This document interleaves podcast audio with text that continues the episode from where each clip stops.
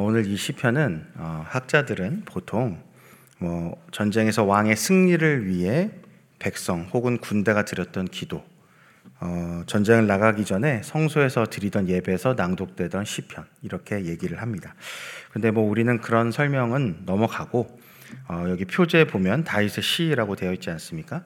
그러니까 다윗의 시, 다윗이 지은 시, 다윗이 전쟁에 나갈 때 어, 낭독했던 시라고 보시면 아마 될 것 같습니다.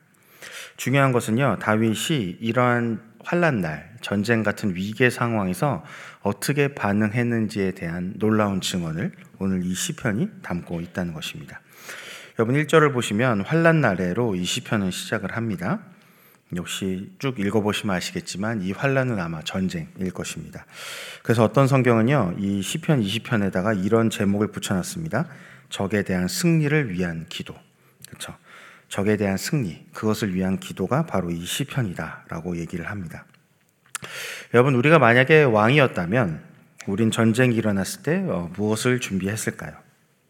뭐 제사도 드리고 기도도 할 수 있었겠지만 무엇보다도 당장 지도를 펼쳐놓고 그 당시 이제 고대니까요 방어 요충지가 어딘지 살피고 어, 병력은 얼마나 되는지 내가 운용할 수 있는 뭐 보병, 기병, 궁병 얼마나 되는지 어떤 장수를 사용해야 하는지 또 동맹군은 이용할 수 있는지 뭐 작전에 따라서 스파이를 보내거나 척후병을 보내거나 하는 어, 그런 어떤 전순 전략, 그러니까 그런 여러 가지 생각을 이제 왕이라면 해야 되지 않겠습니까?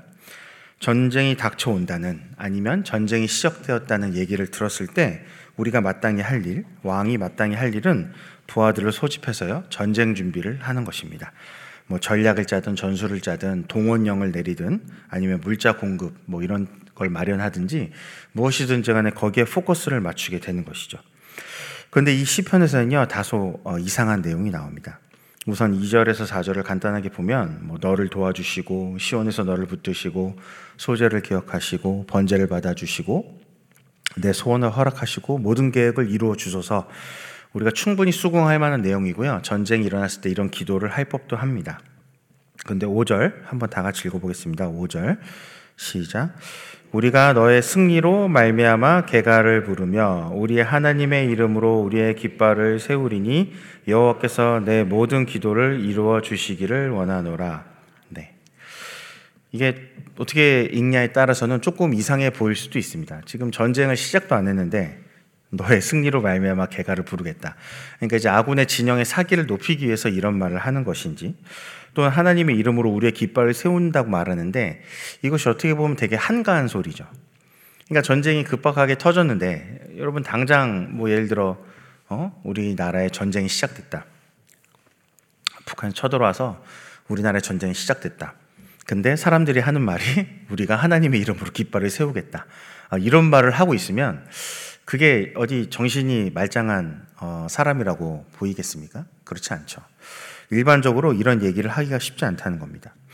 여러분, 지금 당장 맞서 싸울 수 있는 병사를 세거나 어떤 병거, 말, 이런 무기를 준비하거나 물자 공급, 이런 거를 하기에도 머리가 복잡하고 머리가 터질 텐데, 이런 말을 한가하게 한다면, 만약에 왕이 이런 말을 하고, 왕이, 야, 깃발 만들어라, 이런, 어, 약간 한가한 것 같은 명령을 내린다면, 여러분, 그런 왕 밑에서 싸우실 수 있겠습니까?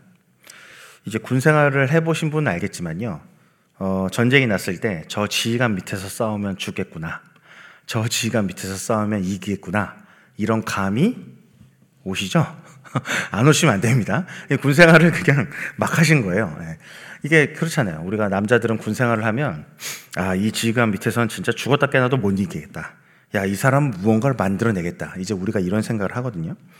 그런데 이런 지휘관, 지금 이렇게 한가한 거를 명령하거나 이런 걸 말할 수 있는 지휘관이라고 하면 우리가 조금 생각을 어, 해볼 수 있죠. 이게 뭐지? 이 사람 뭐야? 그런데요, 7절을 우리 다 같이 읽어볼까요? 7절. 7절. 시작. 어떤 사람은 병거, 어떤 사람은 말을 의지하나 우리는 여호와 우리 하나님의 이름을 자랑하리로다.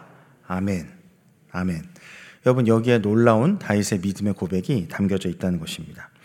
제가 군대에 있을 때 이 시편을 매일 한 편에 한 절씩만 딱 암송을 했는데 이 20편에서 암송했던 구절이 바로 이 방금 읽은 7절이었습니다. 나는 무엇을 의지하는가? 오늘 이 시편이 우리에게 어, 말하고 싶은 것은 바로 이것입니다. 나는 진짜로 의지하는 것이 무엇인가? 내가 생각하는 것, 내가 말하는 것 말고요. 진짜 내가 의지하는 것, 내 행동으로 나오는 나의 의지는 무엇인가를 물어보는 것이 오늘 이 시편의 요지입니다. 여러분 다윗은 전쟁이 일어나면 하나님의 이름으로 깃발을 만들어야지 라고 매뉴얼을 짜놓은 것이 아닙니다. 위기의 상황 속에서요. 자연스럽게 내가 진짜 무엇을 의지하고 있는지가 드러난 것입니다. 진짜 나의 반석은 어, 누구이신가? 무엇인가? 여러분 사실 다윗에게 이런 행동이요 특이한 행동이 아니었습니다. 우리 사무엘상 17장 45절, 17장 45절 같이 읽어보겠습니다. 다윗이 블레셋 사람에게 이르되 너는 칼과 창과 단창으로 내게 나아오거니와 나는 만군의 여호와 이름 곧 내가 모욕하는 이스라엘 군대의 하나님의 이름으로 내게 나아가노라. 아멘. 다윗은 사실 왕이 되기 전에 어, 목동이었죠 이때 목동일 때도요 누구의 이름으로 나아갔습니까? 하나님의 이름 이스라엘 군대에 하나님의 이름으로 나아갔습니다. 그때도 너는 칼과 창과 단창으로 오지만 나는 하나님의 이름을 의지해서 나간다. 오늘도 무엇입니까? 하나님의 이름으로 어떻게 한다고요? 우리의 깃발을 세운다라고 얘기를 하죠. 여러분 사실 다윗은 뭐 이때 사무엘상 때만이 아니고요. 목동일 때도 그런 얘기를 하잖아요. 내가 양을 칠 때 사자와 곰이 달려와도 그렇죠. 그때도 그 손에서 꺼내게 하셨던 분이 있었다. 누구였다? 하나님이셨다. 그러니까 이미 목동 어릴 때부터 양을 칠 때부터 다윗은요 진짜로 자신이 의지할 분은 누구밖에 없다 하나님 하나님밖에 없다는 것을 어, 배워왔다는 것입니다. 그 어린 나이부터요 사자 곰의 위협에서 양을 지키는 훈련을 했다는 것이죠. 여러분 어, 우리는 무엇을 의지하고 있습니까? 내가 진짜 의지하는 것은 무엇입니까? 그것은요 평소에는 알기가 어렵습니다. 내가 생각한 대로 흘러가고 내가 계획했던 대로 흘러가고 그것이 평탄하게 흘러가고 하면요. 진짜 내가 무엇을 의지하고 있는지 알기가 어렵습니다. 그러나 아주 갑작스럽게 폭풍 같은 사건이, 폭풍처럼 어떤 사건이 내 인생에 들이닥치면요. 그때 비로소 내가 무엇을 의지하고 있었는지가 명확하게 드러납니다. 여러분 잘 아시다시피 신앙생활을 한 지 25년 만에 아기를 얻었던 사람이 있습니다. 아브라함이죠. 그가 75세에 부름받아서 100세의 아기를 낳고 그 이후에 이삭이 몇 살인지 정확히 나오지 않지만 어찌됐든 간에 이삭이 아마 10대로 보여지는데 그 어린 나이에 어 이제 기르고 있었을 때 어떤 명령을 하십니까? 창세기 22장에서 그 아들을 바쳐라 라고 말씀하시죠. 여러분 다니엘서를 보면요. 다니엘 1장에서 다니엘과 그 세 친구가 어, 왕의 음식과 포도주를 날 더럽히지 않겠다라고 그 포로로 끌려간 이방 땅에서 그것도 왕 느부갓네살 왕 앞에서 그런 믿음의 결단을 하고 정말로 어려운 인생길을 자초 스스로 결정해서 걸어갔던 그 사람들이요. 그렇게 믿음을 지키고 힘들게 살고 있었음에도 심지어 나중에는 3장에서 무슨 사건이 일어납니까? 그 세 친구죠. 어, 사드락과 메사카 아벤느고 이 세 친구한테 뭐를 요구합니까? 느부갓네살 왕이 이제 금신상에 절해라. 이제 이러한 사건이 또 3장 가면 나오잖아요. 사도행전 16장에 보면요. 바울과 신라가 복음을 전하는데 어떻게 되냐면 감옥에 갇히고 마는 사건. 이런 사건들이 나옵니다. 이것들이 다 자신들이 의도했던 사건이 아니죠. 아브라함이나 다니엘의 세 친구나 바울과 신라가 원했던 상황이 아니었고 그렇게 해달라고 기도한 적도 없는 상황이었습니다.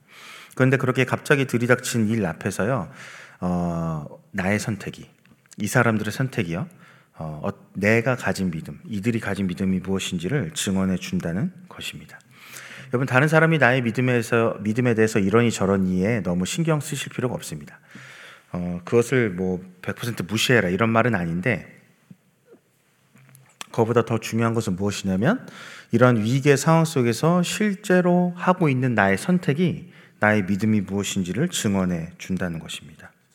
내가 바라보는 것이 무엇인지, 나의 믿음이 어디를 향하고 있는지가 내 행동이 말을 해준다고 얘기하는 것이죠. 여러분, 우리는 자식을 바치라는 말씀 앞에서 아브라함이 어떻게 행동했는지를 알고 있습니다. 금신상에 절하라는 명령을 들은 사드랑 메삭 아벤드고가 그 느부갓네살 왕에서 어떠한 결정을 했는지를 우리가 잘 알고 있고요. 복음을 전하다 감옥에 갇힌 바울과 신라도 무엇을 했는지 우리는 잘 알고 있습니다. 여러분, 그렇다면 우리가 이런 질문을 해봐야 됩니다. 나는 이것을 이해할 수 있는가?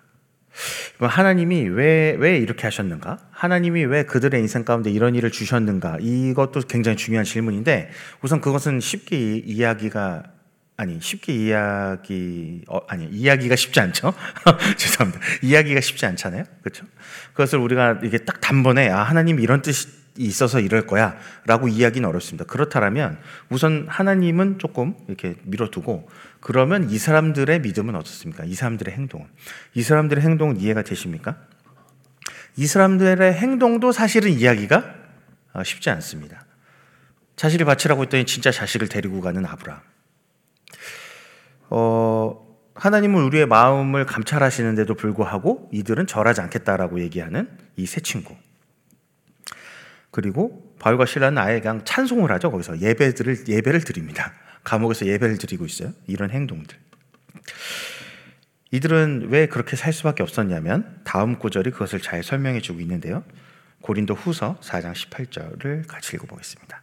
시작. 우리가 주목하는 것은 보이는 것이 아니요 보이지 않는 것이니 보이는 것은 잠깐이요 보이지 않는 것은 영원함이라. 아멘. 여러분 이들이 무엇을 보고 있었다고요? 이들은 보이는 세계를 보고 행동하는 사람들이 아니고요.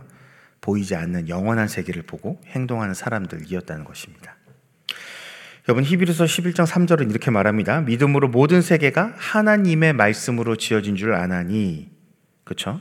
보이는 것은 나타난 것으로 말미암아 된 것이 아니다. 여러분 세상 사람들은요 보이는 것을 가지고 보이지 않는 세계를 가늠하려고 합니다. 예를 들면 과학이 그런 것이죠. 과학은 보이는 세계를 탐구해서 뭘 찾아내는 거예요? 보이지 않는 원리를 찾아내는 것입니다. 그것이 세상 사람들의 일이고 다 그렇게 어떤 자신의 일을 수행해 나갑니다. 그런데 우리는 보이는 일을 가지고 보이지 않는 세계를 보는 사람들이 아니고요. 보이지 않는 세계를 보고 보이는 세계에서의 행동을 결정해야 되는 사람이라고 성경은 말하고 있는 것입니다. 여러분 정말로 이 구절이 믿어지십니까? 바울이 말했던 고린도 후서 이 4장 18절. 우리가 주목하는 것은 보이는 것이 아니다. 그렇죠?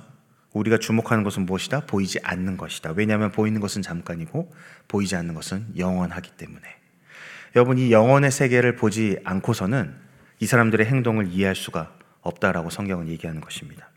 여러분 히브리서 11장을 쭉 읽어 나가면요. 38절에 이 사람들을 세상이 감당하지 못했다라고 얘기합니다. 왜 세상이 이 믿음의 사람들을 감당할 수 없었냐면 이 사람들은 보이는 것을 따라 행동하는 사람들이 아니었기 때문입니다. 이들은 보이지 않는 세계를 행동 보이지 않는 세계를 보고 행동하는 사람들이었습니다. 그러니까 보이는 세계에서 보이는 것만을 보고 따라가는 세상 사람들이 감당할 수가 없는 것입니다. 여러분 우리가 왜 세상이 우리를 감당하지 못하는 것이 아니라 우리가 세상을 감당하지 못한 이유는 뭐냐면 우리가 보이지 않는 세계를 보지 못하기 때문입니다.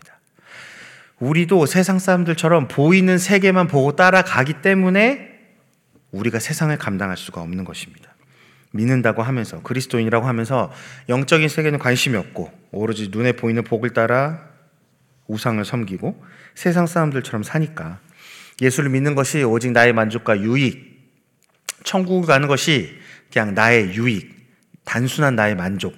내가 이 세상에서 그냥 사는데 곁다리로 천국을 가는 복도 좀 얻고 그래서 노후 대비하듯이 겨우 그런 정도의 복음으로 받아들이니까 예수님이 나의 주인이 아니고 내 자아 실현을 위한 내 뜻을 돕기 위한 그 정도의 서포터 정도로 믿으니까.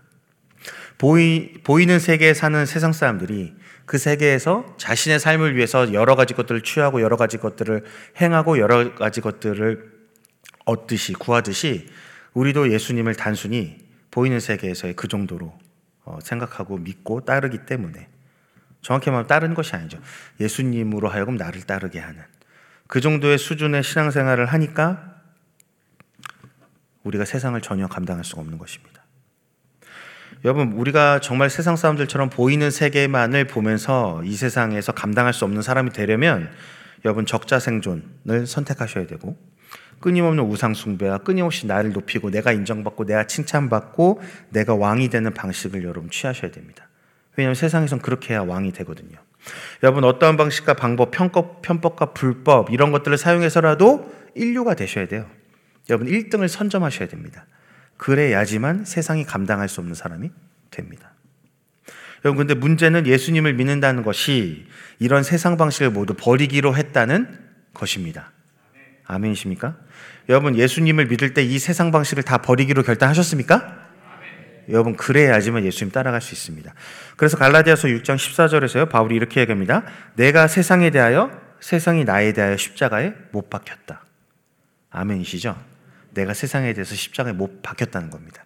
그것이 단순히 그냥 내가 죽었다 이 얘기가 아니라 내가 세상의 모든 방식을 다 버리고 누구의 방식으로?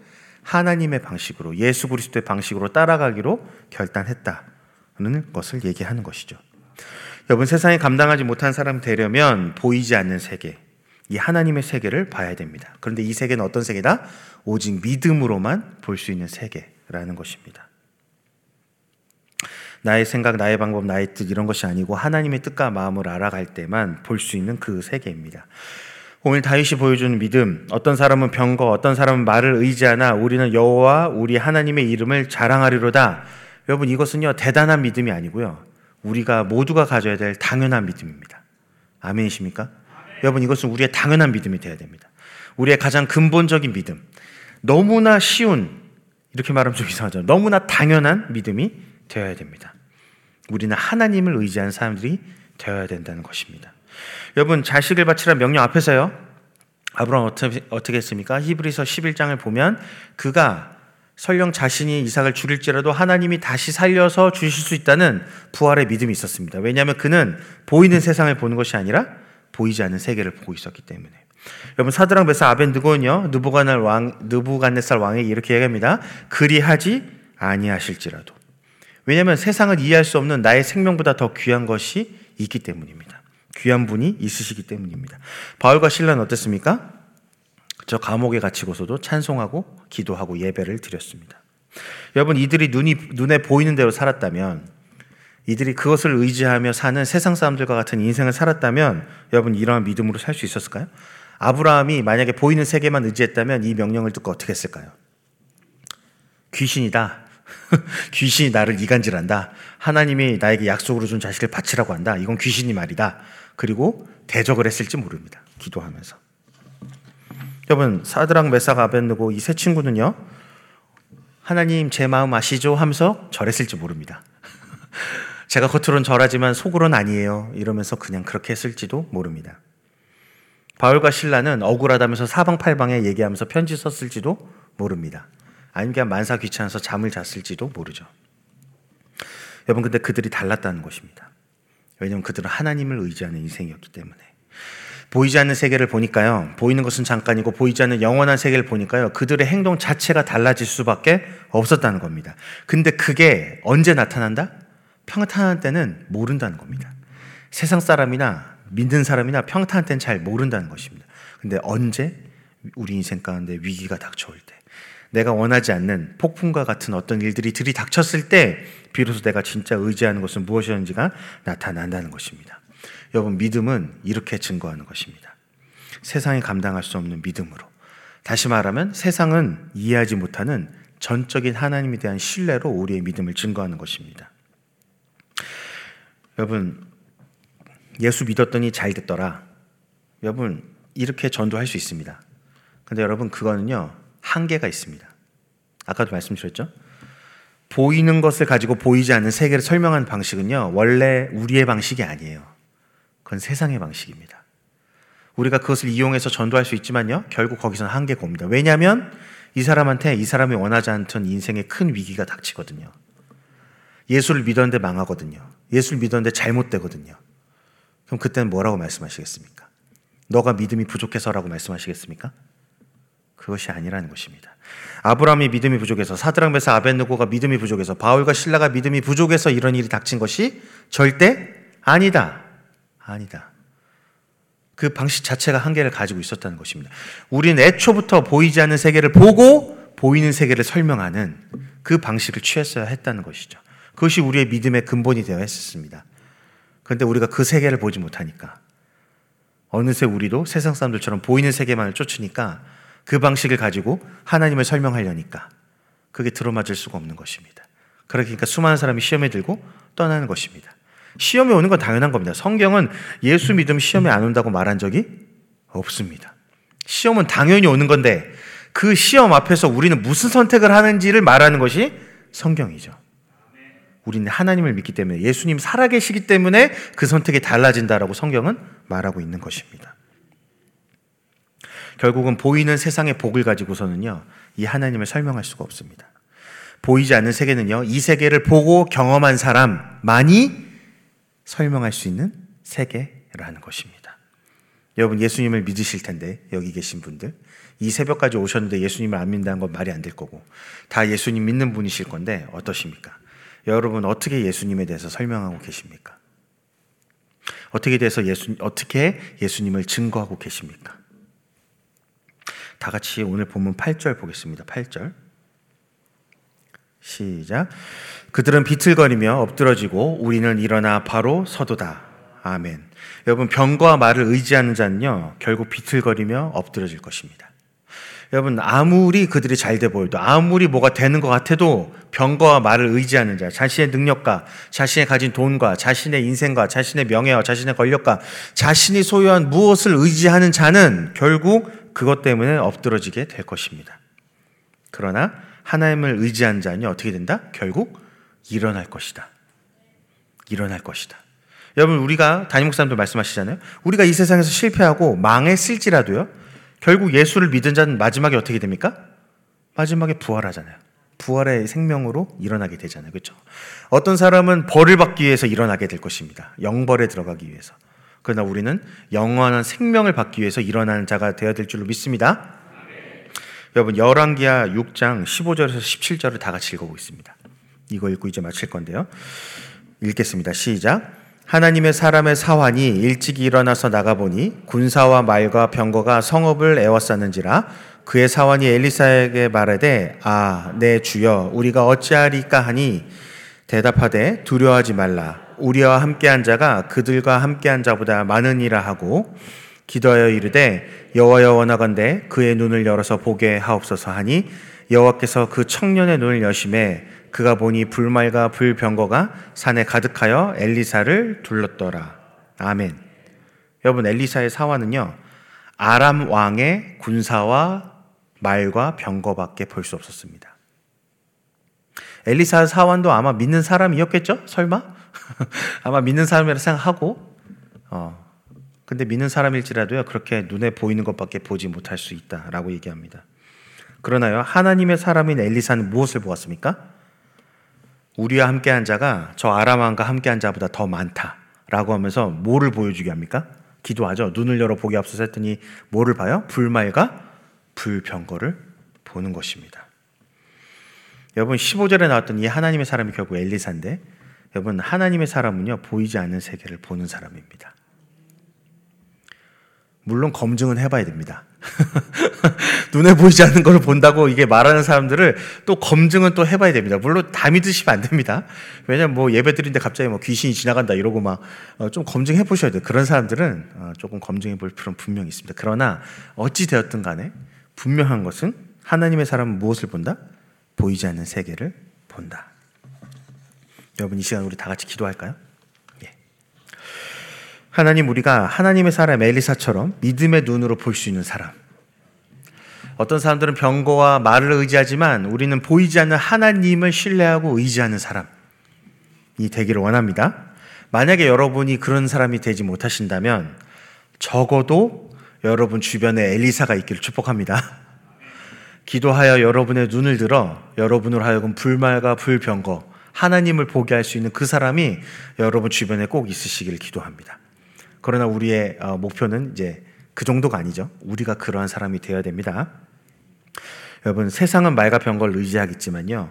우리는 하나님의 이름으로, 하나님의 이름으로 깃발을 세우는 자들입니다. 왜냐하면 오직 하나님만을 신뢰하기 때문이죠.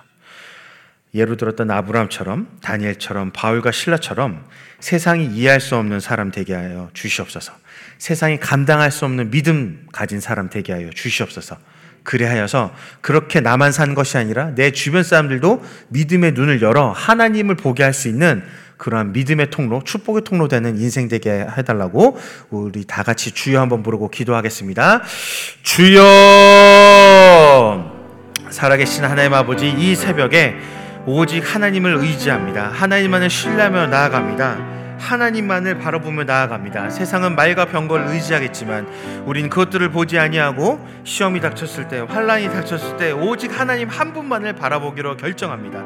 결단합니다. 주님 주님의 보좌 앞에 나와 엎드려오니 이 새벽 가운데 보이지 않는 그 세계를 보게 하여 주시옵시고 믿음의 눈을 들어 하나님을 바라보며 하나님을 의지하며 하나님을 의뢰하는 인생 되는 축복 있게 하여 주시옵소서. 그래서 우리의 기도 가운데 하나님의 뜻이 이루어지고 하나님의 뜻이 응답되어서 나를 살리고 내 주변을 살리는 아버지 생명의 사람들 되기를 원하오니 우리를 통하여서 계속해서 우리의 믿을 통하여서 예수 그리스도 증거되고 예수 그리스도 나타나는 역사 있게 하여 주시옵소서. 주님을 간절히 구합니다. 주님만을 의지하고 의뢰합니다. 주님 우리에게 믿음의 눈을 열어 주시옵소서. 우리의 마음을 열어 우리의 귀를 열어 아버지 하나님의 음성을 듣게 하시고 주님의 뜻을 품게 하시고 주님의 마음을 가지게 하사 온전히 하나님의 뜻에 우리의 삶을 맡겨드리고 그 뜻에 순종하며 나아가는 주의 군사되는 이 새벽 되길 원하오니 주님 축복하여 주시옵소서. 하나님 필요한 것들 허락하여 주시옵소서. 주님의 나라 위하여서 전진합니다. 한 사람 한 사람 가운데 믿음의 열정을 더하여 주셔서 세상이 감당할 수 없는 믿음으로 이 세상 가운데 온전히 예수님을 드높이는 예수 십자가만을 드높이는 하나님의 군사되는 놀라운 역사 이 새벽에 경험하게 하여 주시옵소서 주님 오늘 이 새벽도 우리의 목마른 심령을 가지고 나왔습니다. 주님 정말 갈급한 심령, 목말라 죽어가는 우리의 그 심령 가운데 정말 그 깊은 수렁 가운데 흑암 가운데서 오직 하나님만을 의지하고 의뢰하며 기도하는 여기 있는 이 한 사람 한 사람의 기도와 간구를 들어 주시옵소서. 그들의 응, 그들에게 응답하여 주시사 온전히 하나님의 뜻을 알려 주셔서 정말로 우리는 보이는 세상 사람처럼 말과 병거 의지한 인생 아니라 보이지 않는 하나님을 바라보고 오직 하나님을 신뢰하며 믿음으로 이 인생을 돌파해 나가는 이 새벽 되게 하여 주시옵소서. 정말 우리를 불쌍히 여겨 주시다. 우리의 기도 가운데 하나님의 말씀을 응답하여 주시고 그 하나님의 말씀이 우리에게 생명되어 나를 살리고 내 이웃을 살리는 내 배우자와 자녀와 가족과 또한 내가 만나는 모든 사람을 살리는 직장에서 가정에서 교회에서 어, 그 어느 곳에서 우리의 발길 닿는 곳에서 우리의 손길이 닿는 곳에서 예수 생명만이 풍성하게 드러나는 아버지 주님의 군사되는 이 새벽 되게 하여 주시옵소서. 그렇기 위하여 또한 우리의 필요를 구합니다. 우리의 모든 필요를 아시는 주님